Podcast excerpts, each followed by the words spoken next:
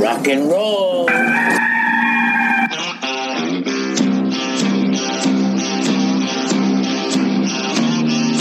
It's your daily dose of all things Gamecocks on the Inside the Gamecocks podcast. Here's J.C. Sherbert. Inside the Gamecocks podcast, J.C. Sherbert here with you. Thursday, September 24th, 2 days before game day. Thanks for joining us to talk Carolina football today. 2020 season opens Saturday night, 7:30 p.m. SEC Network, Tennessee Volunteers come to town. I write this every year. Tennessee, after Georgia and Clemson, is probably the third most important game on the schedule annually. Georgia, of course, being a border rival, and South Carolina, even before they got in the SEC, played Georgia frequently. And then Clemson speaks for itself.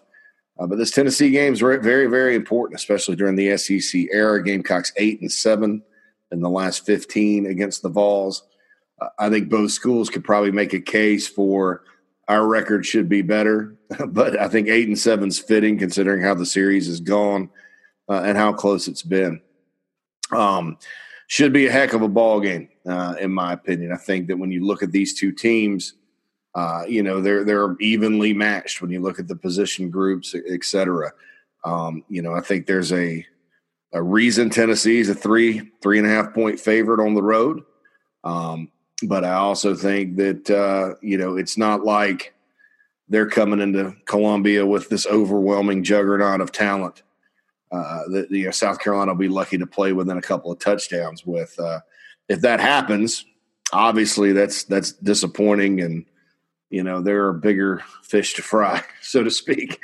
I think Carolina's going to play pretty well Saturday night. It's a lot of unknown because of COVID-19, and you don't know who's going to be up or down for either team, and we won't know until Saturday. So you got to preface everything you say about the game with that. But I think if things work out, and the Gamecocks have their full allotment and, Tennessee has their guys, that it'll go right down to the wire. So big discussion on the big spur yesterday. My partner, Tony Morrell, had a scoop piece today and was talking to a source of his that just basically, said that the wide receiving core was bad. And I've been more optimistic than I have been. And that's what I've said. People have kind of taken that and run with it. And I think that,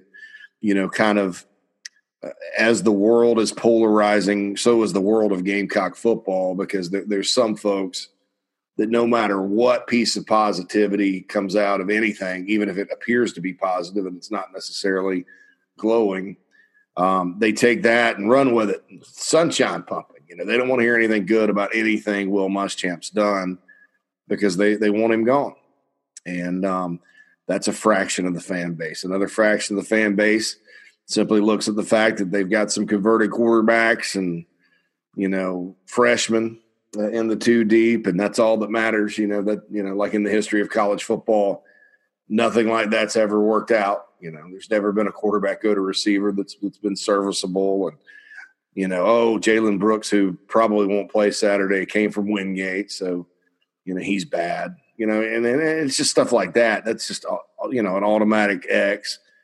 And then you got the folks that really want to believe that. Less concerned equals, a stable of receivers like LSU had last year. And that's not the case either. It's like Lou Holtz said, things are never as good as they seem. Things are never as bad as they seem. And with this receiving core, here's sort of the thing. There's been a lot of good plays in practice, explosive plays, with the receivers, tight ends, backs, whatever, from the offense, okay? And that's really the bottom line. If you have two receivers that have multiple catches and that's it, but your tight ends are catching it and you're throwing it to your backs and, you've got an offense that has a passing game that goes up and down, then that's fine.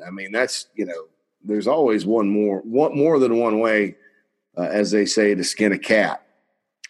And as an animal lover, I kind of need to quit using that, skin a cat. but that's not good. Now, I wouldn't want to do that. But that's the old saying. There's more than one way to get it done. That said, and I'll take you through it, Shi Smith is a good player. He's a proven SEC player. Xavier Legette is, I've mentioned this many times, he's big and he's fast, and he, needs to probably be more consistent catching the ball compared to last year and learn how to play a little bit. But, the hope was, he's been running with the ones the whole camp, that he'd be able to do that. DeCarrion Joyner's making a transition, but you can use him in a lot of different ways. And then the three freshmen, Rico Powers, Luke Doty, and Jakari Caldwell, are freshmen, but, they've all got their skill sets. Powers is, by all accounts, explosive. They love him. They think he's a big-time player in the future. Luke Doty, we've heard all about him.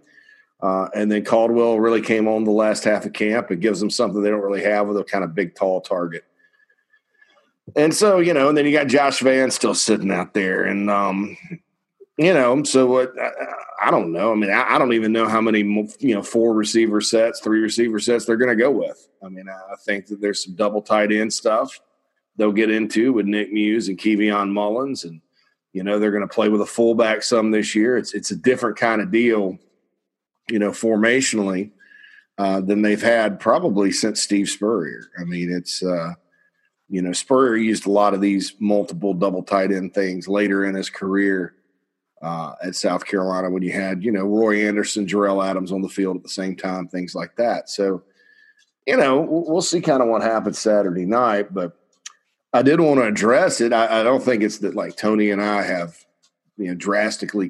dramatically competing info. I just, based on the intel I have, I haven't heard they were awful or terrible or bad.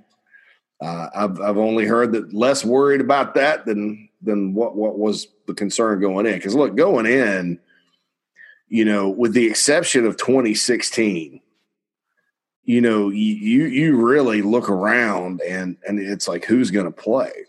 And you think about it, and you go into 2016, Debo's there, but at the time Debo hadn't played a whole lot, and he was still hurt and hampered. And then you got Brian Edwards and Chavis Dawkins, and that's it. Rynriquez Davis played a little early in that year and looked really good, but that was it. And those guys were all freshmen in 2016. You had to kind of rely on Hayden Hurst and all that. And then once they fixed the quarterback situation, that offense against teams that they weren't completely overwhelmed by because of a porous offensive line, they moved the ball.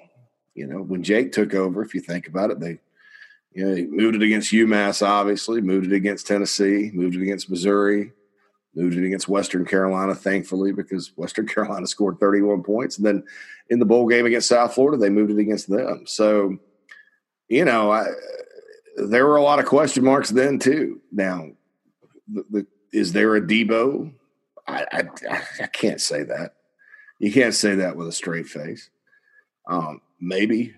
There's nobody that's, could Xavier Legette be a bigger receiver with a lot of speed that gets things done? Yeah, but, Debo sort of showed it right away. In 2015 as a redshirt freshman against Clemson, once he was healthy, you saw it. And I think at that position, there are guys that get better, but then there's guys that are obvious. Now, Xavier Legette, I'll put him in a different category because he too is a converted quarterback from high school. And I don't know how much, with Brian McClendon trying to fix the dumpster fire of the offense last year, that they really sat there and said, all right, we need you to do like Alshon Jeffrey did when he was a freshman and stay after, run routes, get better, work on that, throw tennis balls at you so you can catch, get the catch down and all that good stuff. But I can't say there's a Debo Samuel I can't say there's a Brian Edwards on the roster. But I do know that, you look at these guys and it's not – I was concerned heading into the season they just weren't going to have any speed. You're going to trot out Shi Smith and the rest of the guys were just kind of lumbering, and that'll get you beat quick. Because guys – that are more big than fast can't get off the line, and they can't separate, and they're really good defensive backs in the league. These guys athletically, could move around a little bit. So, we'll see kind of what happens Saturday night with the receivers. I'll admit that was I did not expect that information, to be that dramatic, but that's the opinion of one person. And, we'll see kind of how it all plays out. But and I'm not trying to back off anything I've said about the receiving core here. I do think they have a good ceiling.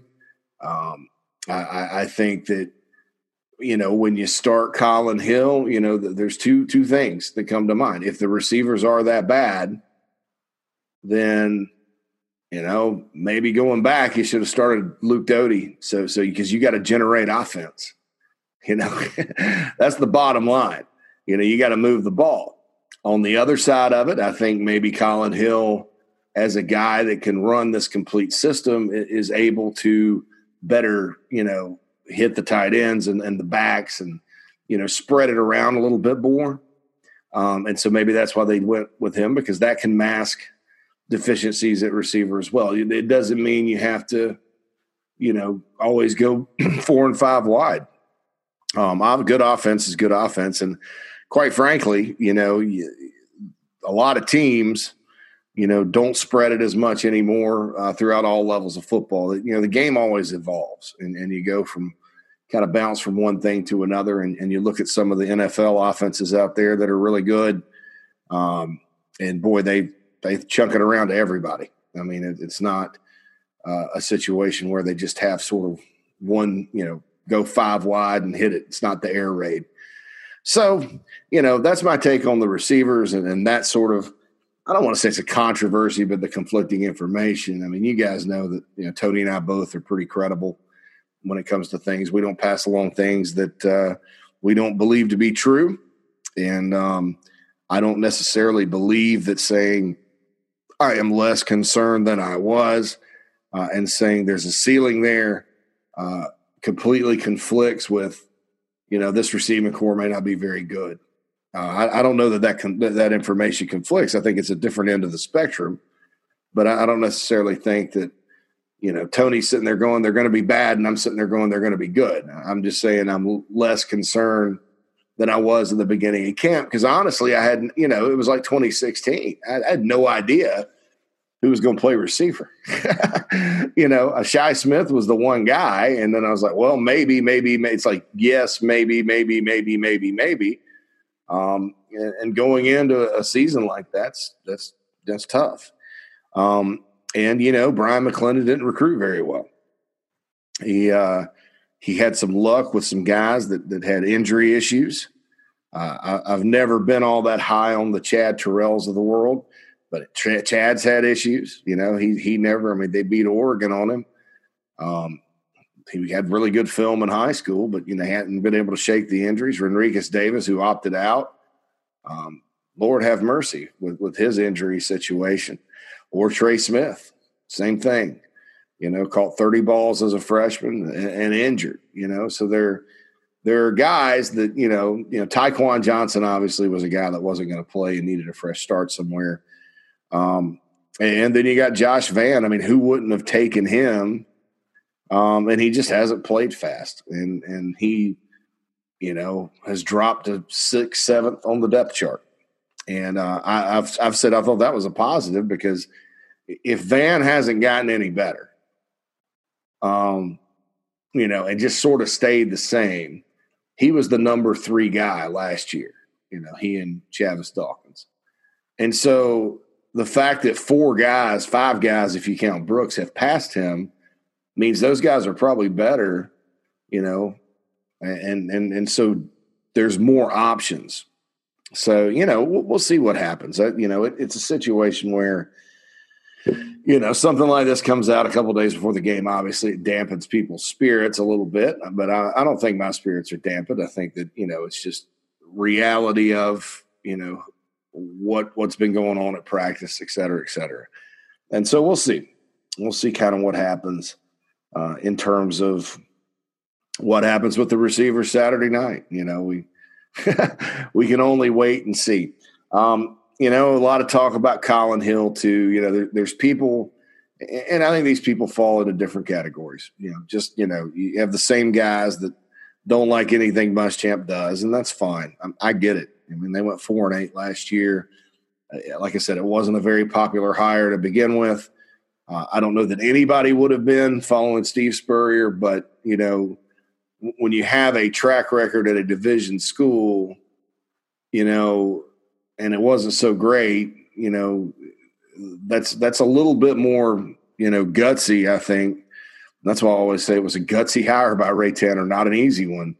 They go in and hiring somebody that's, you know, hasn't lost a game.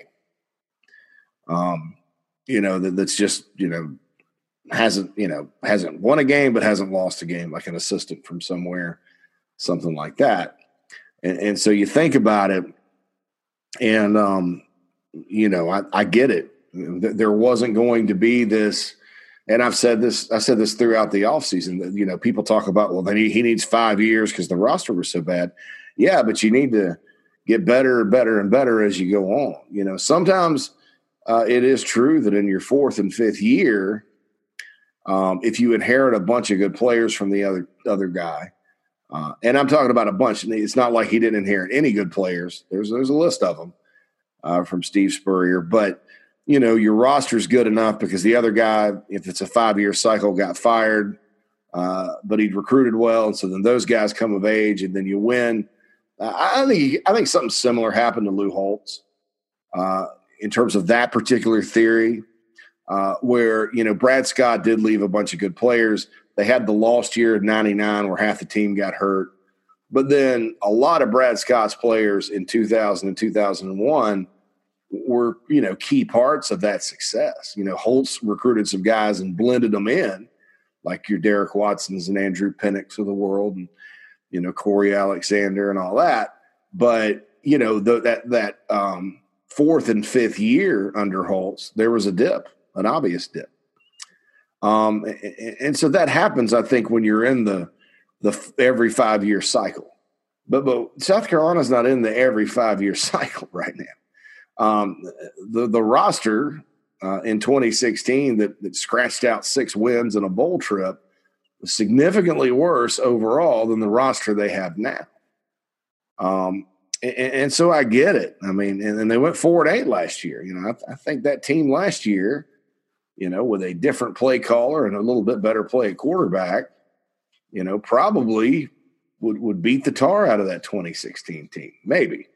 2016 team was, you know, tough, gritty. But, you know, so I don't think the year 4 and 5 dip applies. I think last year, you know, you want to keep moving forward. Recruiting seems to be going well. You retool the staff. You know, keep going. Steve Spurrier retooled his staff between year 4 and 5, and it paid off big down the road. Yeah, just keep on rolling. That's fine. But, you know, 4 and 8 last year was not a function of what Steve Spurrier left on the roster. It was, you got to pin that on Will Muschamp. So I say all that to say, I understand, you know, Colin Hill gets named the starting quarterback. People are like, oh my God. You know, because it's a situation where, you know, Ryan Hilinski came in, a much ballyhooed recruit, really good prospect, played last year, you know, had some moments, and you kind of, you know, hitch your wagons to that and say, okay, well, you got to go get Ryan Hilinski, a good offensive coordinator, and away we go. And then in comes Colin Hill, and, you know, Mountain West, his record as a starting quarterback is not stellar. But he really hadn't, you know, when you look at his first and his last year in Fort Collins, he really played well. The year he took over kind of mid-season, you know, 7 touchdowns, 7 picks, you know, wasn't really on. But you look at the film the first year versus the middle year and then the last year, it's significantly different, you know, in terms of his performance, the way the ball's coming out of his hands, his decision-making, and all that. At Colorado State, but he didn't win a ton of games. So obviously, you know, for those of you that want to hang the record of the starting quarterback on the quarterback at all times, because you did it to Jake Bentley when he was here. You know, that's fine. I understand completely the skepticism there. From my standpoint, I think Colin Hill is a talented quarterback. I think he's got arm talent. I think that people have tried to interpret everything about him. You know, oh, he dinks and dunks. He's like Chris Smelly. No, I mean, it's obvious. You mean, look at his deep ball. I mean, you know, Colorado State threw it down the field. I mean, look at the Colorado State highlights from last year and watch the touchdown pass he threw in the right corner of the end zone and how he dropped it in there, you know. If I have a concern about him in terms of throwing the ball, it's that he tries to fit it into tight spaces sometimes. And we know that, you know, Alante Taylor and Bryce Thompson from Tennessee and Jalen McCullough and all those guys in the Volunteer secondary, they're just probably a tad quicker and more athletic than the guys in the Mountain West. I mean, that's just fact. And so if anything, I get concerned if, you know, from watching him that he trusts his arm too much, but you actually won't that. But he's not a dinker and dunker. I just, you know, I don't know where some of this stuff comes from, but I'll tell you this. I understand it. I understand it, you know, so that's the Colin Hill thing. You got the Muschamp crowd, you got the anti-Mountain West crowd. And then you got a crowd that rightfully so is just a big fan of Ryan Hilinski's, you know, they're a fan of who he is and what he stands for. And you know, I am too. I think Ryan Hilinski's a human being that, you know, we all can admire and look up to and empathize with, because he's been through a lot in his life. And, you know, he came all the way across the country and picked South Carolina because he believed in the program. And so you pull for a guy like that. There's no question about it. And so I think that, you know, at the end of the day, you know, I get that too, that, hey, man, you know, I'm a big Hilinski fan. So then it becomes, you know, if you say anything positive about Colin Hill, you're sunshine pumping because, you know, he's going to be the, you know, least likely quarterback to succeed since Kevin Sides back in the 90s or Tommy Beecher in 2008. And, you know, with the Tommy Beecher comparisons, Tommy Beecher was about a 6'6" quarterback that had a good arm, that played really well in practice, very little game experience. And Spurrier got him ready to start, and he was not happy with Chris Smelly. And then it was just a bad offensive line that year. I think that was the last year before Wolford came in, and NC State just dominated that O-line, and Carolina had to play really good on defense. And then Smelly comes in, and they end up winning 34-0, and we never hear from Beecher again because he got rocked that game. This is a different guy. You know, this isn't a guy that has never played. This is a 6'4.5", 215, 220-pound quarterback that, you know, if it hadn't been for some ACL tears, you know, could have really, you know, he probably would have been at least on a practice squad in the NFL right now. Because had he continued his pace last year without getting hurt, you know, they were looking at him, and you know, he would have gone just because, you know, why not? You know, you made it through the year, that's fine. And I think the same thing here. And so, you know, in response to some of these questions about Colin Hill in terms of, you know, can he be at South Carolina 3 years? And he actually can, because they're, you know, they can get a medical redshirt for him, and then everybody redshirts this year.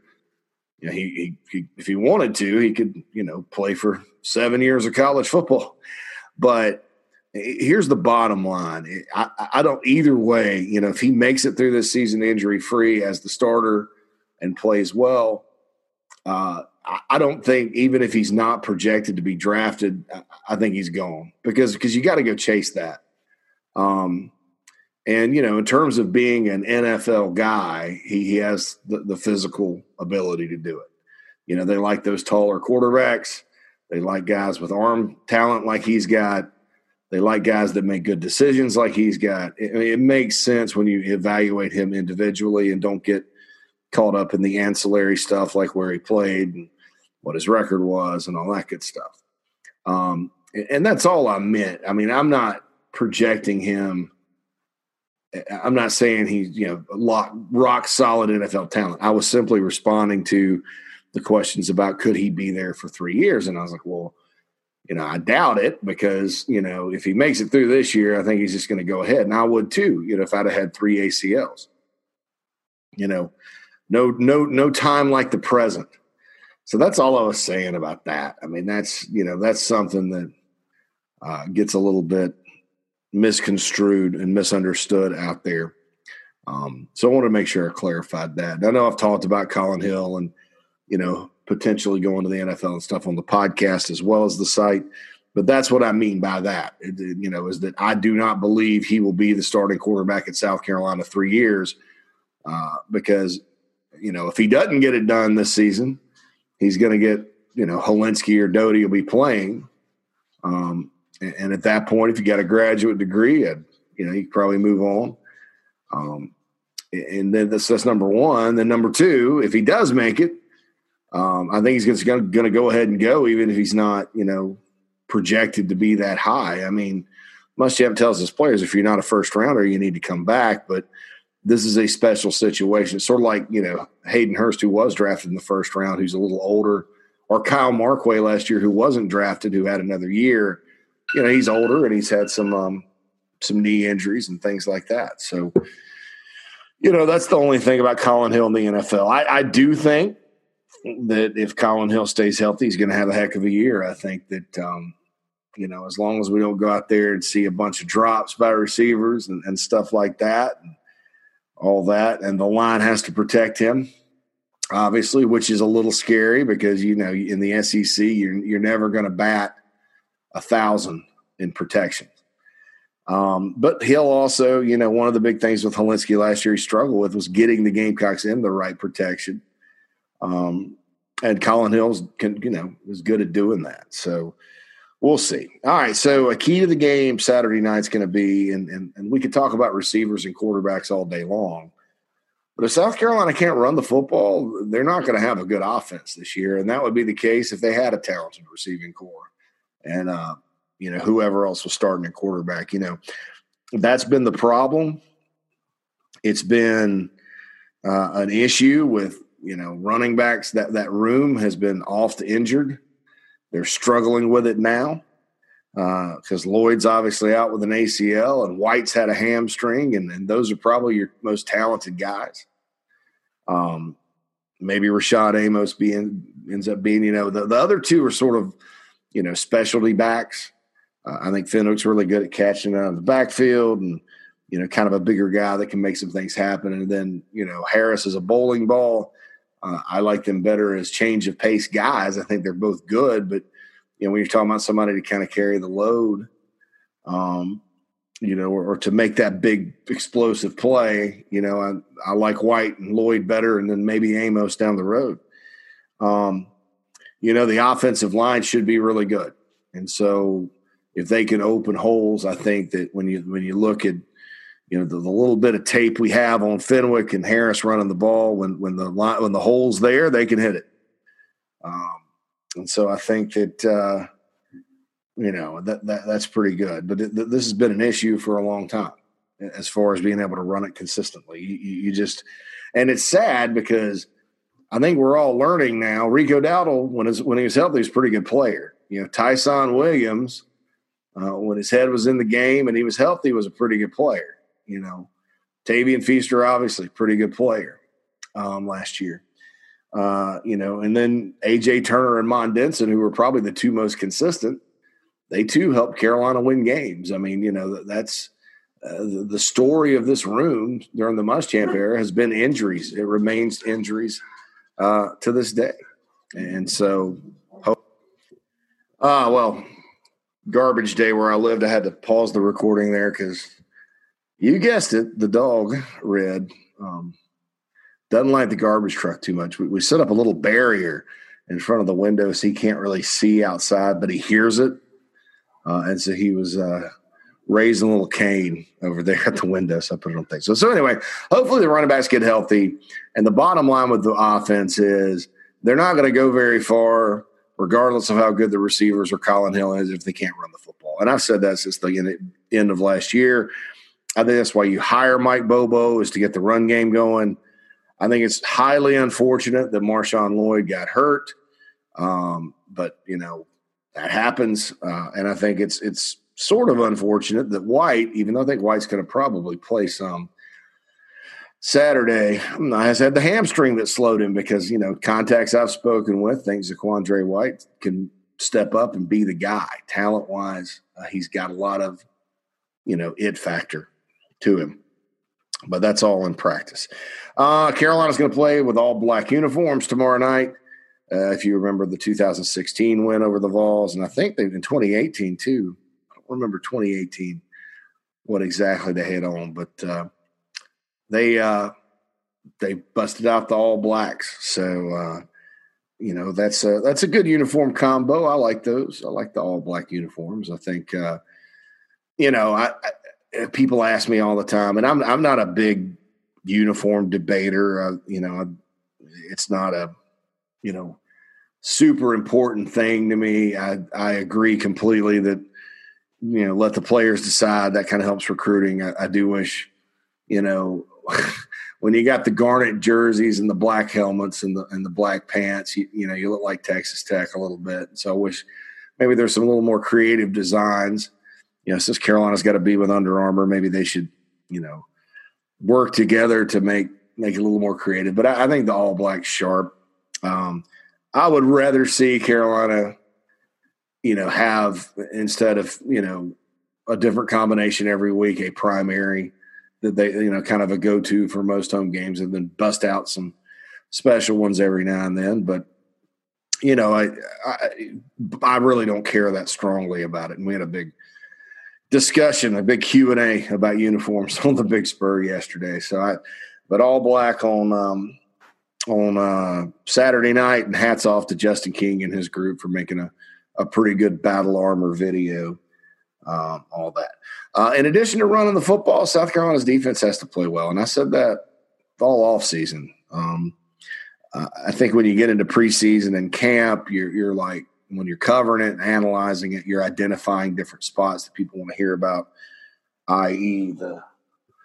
the wide receivers, you know, the question mark spots. But, you know, the bottom line is that, you know, this team this year, and I've said it before, they need to be like the 2000 Gamecocks under Lou Holtz. You know, get enough offense, but be really, really salty on defense. And that's how you're going to win games this year. So the defense has to play well as well. You know, play defense and run the ball. And if you remember, that Holtz team could run the ball with Watson and Pennick and, you know, whoever else they had back there. So and Brewer, you know, so I tend to believe that, you know, that those are the big keys to the season. It's not Colin Hill or the wide receiving core or whatever. It's running the ball and defense, you know, simple as that. And I think that, you know, the defense really has a chance. I think that it's a challenge for the defense for a better, you know, a deeper defensive line. It's a challenge to go face Tennessee because they're good on the offensive line. I think that obviously, you know, I was going to say a better defensive line, but I can't say that right now because you're missing DJ Wanham and Javon Kinlaw. And Kobe Smith was an awfully solid interior player. But there is talent there. I mean, you know, I think that, you know, if it were me, I'd feel more positive if Pickens and Sandage were the starters and they had rocked and rolled.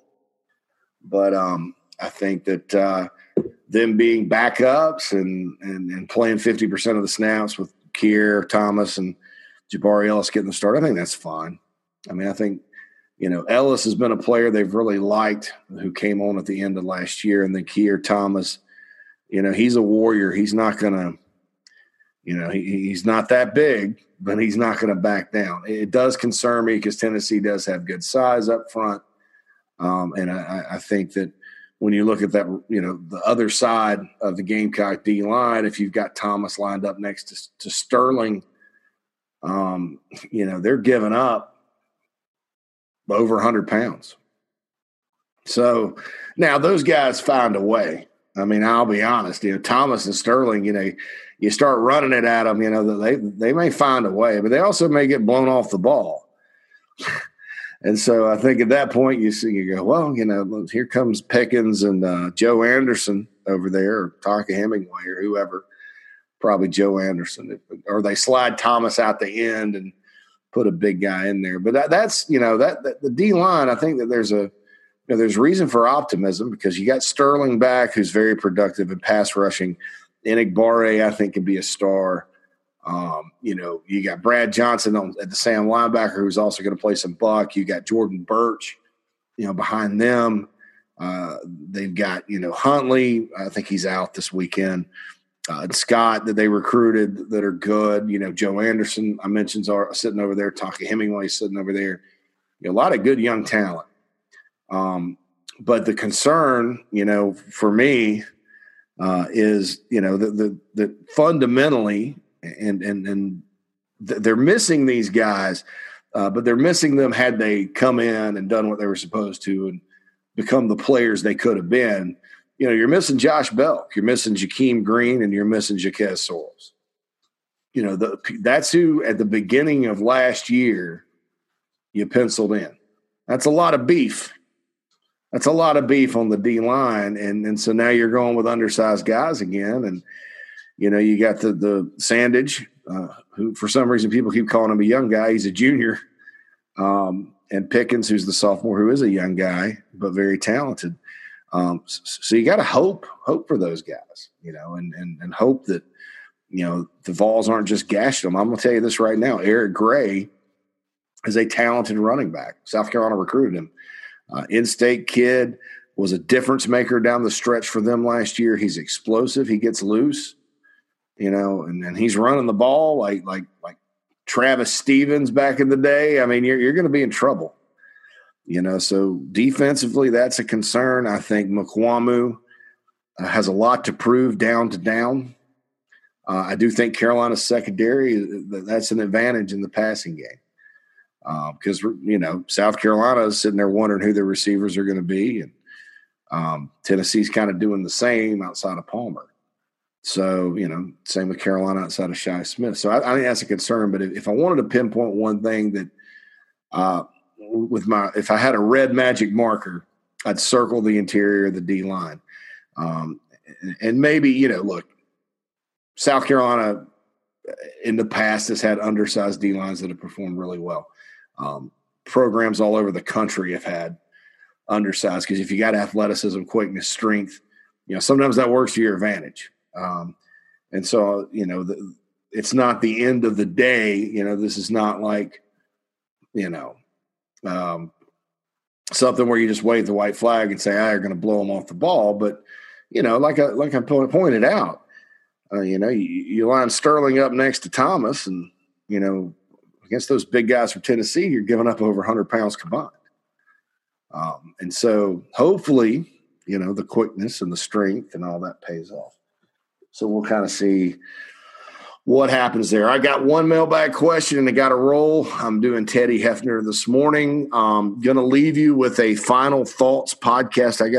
I'm traveling tomorrow, so I got to be at the airport like super duper early. And so tonight I'm going to record tomorrow's podcast. And then I'll be probably back with you on Monday with all my thoughts from the game and the weekend and all that good stuff. I sincerely hope you enjoy this weekend of SEC football. No matter what happens with the Gamecocks, thank goodness, you know, people are playing. Just playing ball. Noah emails in. He asked about the ceiling and floor for the Gamecock receiving corps this season. He says, JC, keep up the great work. I've heard about Rico Powers, but don't know much about him.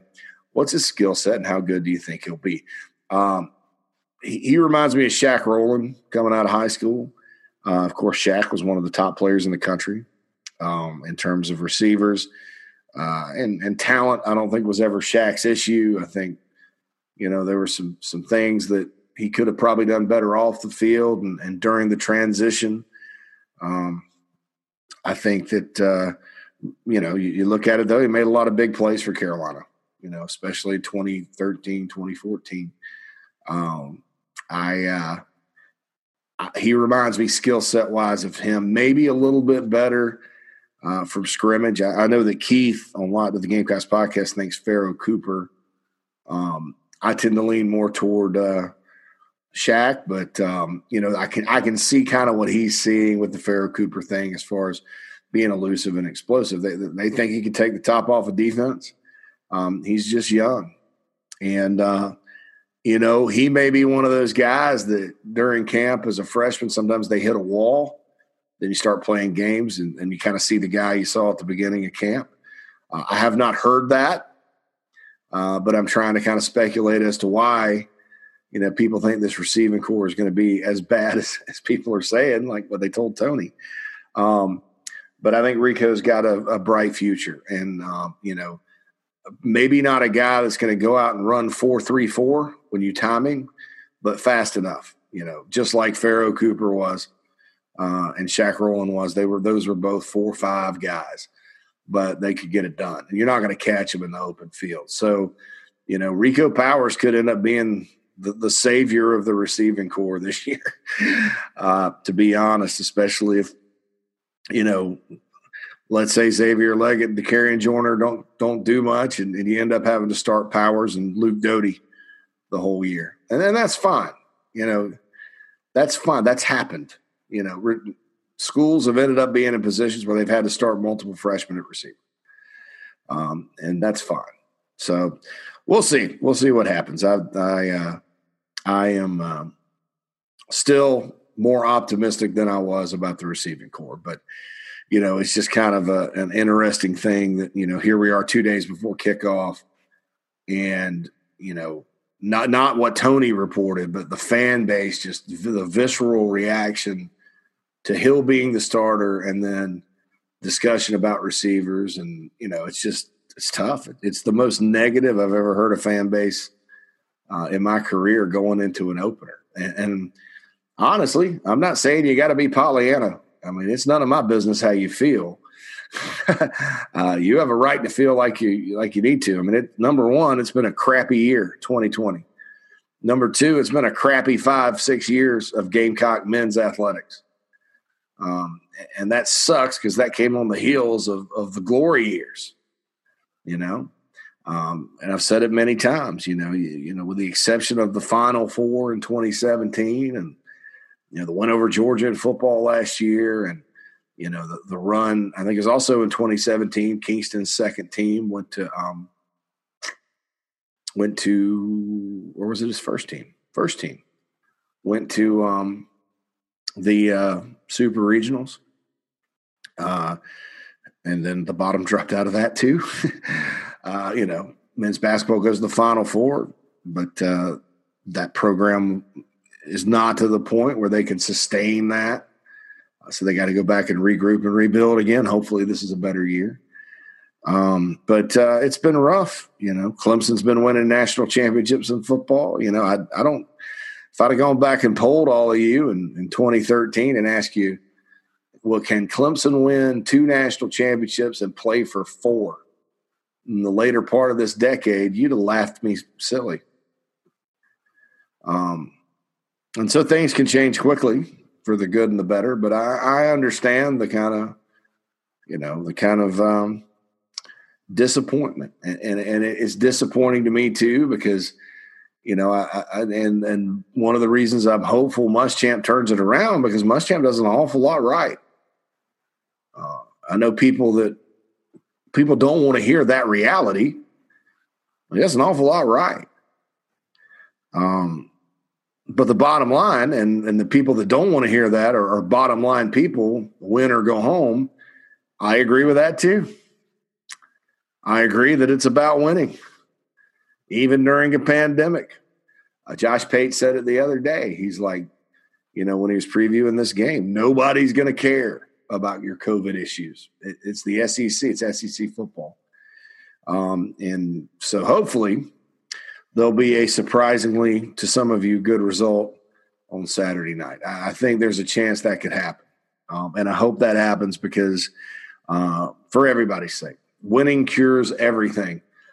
Beating one of the most important teams to beat on your schedule in a season opener cures a lot of ills, you know, and I hope I'm sitting here at this time next week and we're, you know, breaking down the Florida game and talking about that and how Carolina can, if they can go steal that one, if they can steal the first two, the relevance that this program is lacking right now could return.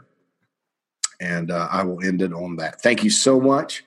Again, mailbag questions insidethegamecocks@gmail.com or tweet to @TheBigSpurPod. Follow us @TheBigSpurPod. Keep those awesome reviews on Apple for the podcast coming. I certainly appreciate it. And I apologize for Red and his hatred of the garbage man this morning. This is J.C. Sherbert. This has been Inside the Gamecocks podcast. Holla at you tomorrow. Almost game day, folks. Have a good one.